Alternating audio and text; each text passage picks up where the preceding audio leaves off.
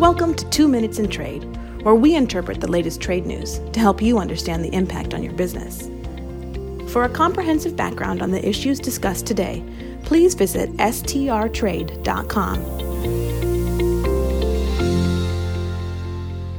Today is Tuesday, October 4th, 2022. I'm Amanda Levitt, member of the law firm Sandler, Travis, and Rosenberg. On September 14th, 2022, the European Commission published a proposed new regulation that would prohibit goods made with forced labor from import into the EU, export from the EU, or from being sold on the EU market. The prohibition covers imported products as well as domestically produced products. Unlike the Uyghur Forced Labor Prevention Act, it is not an import ban targeted at a specific region or persecuted minority group, and instead has the wider mission of establishing a system with company law and corporate governance to address human rights and environmental abuses at the companies themselves and throughout their supply chains.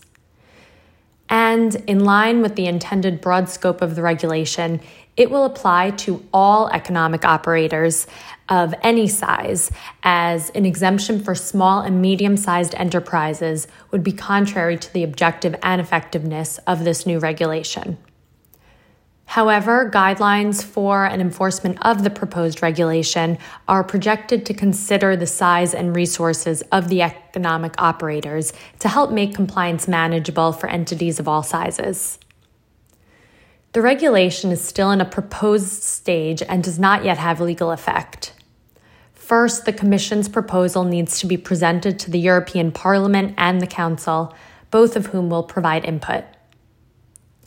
We are anticipating the regulation to enter into force at the earliest next year. Then it will take effect 24 months after it enters into force. Although this regulation will not be effective until 2025, the earliest, companies can take action now. For example, if you are distributing products in the EU, you may wish to comment on the current proposal, which could include thoughts on what has been effective in the US and what hasn't worked well in the US enforcement process in order to avoid the same pitfalls in the EU. Deadline to submit comments is November 14th. Please reach out to STR should you wish to discuss further. With professionals in nine offices, Sandler, Travis, and Rosenberg is the largest international trade, customs, and export law firm in the world.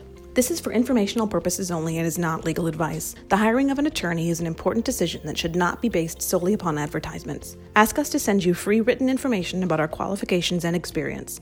Email us at messages at strtrade.com.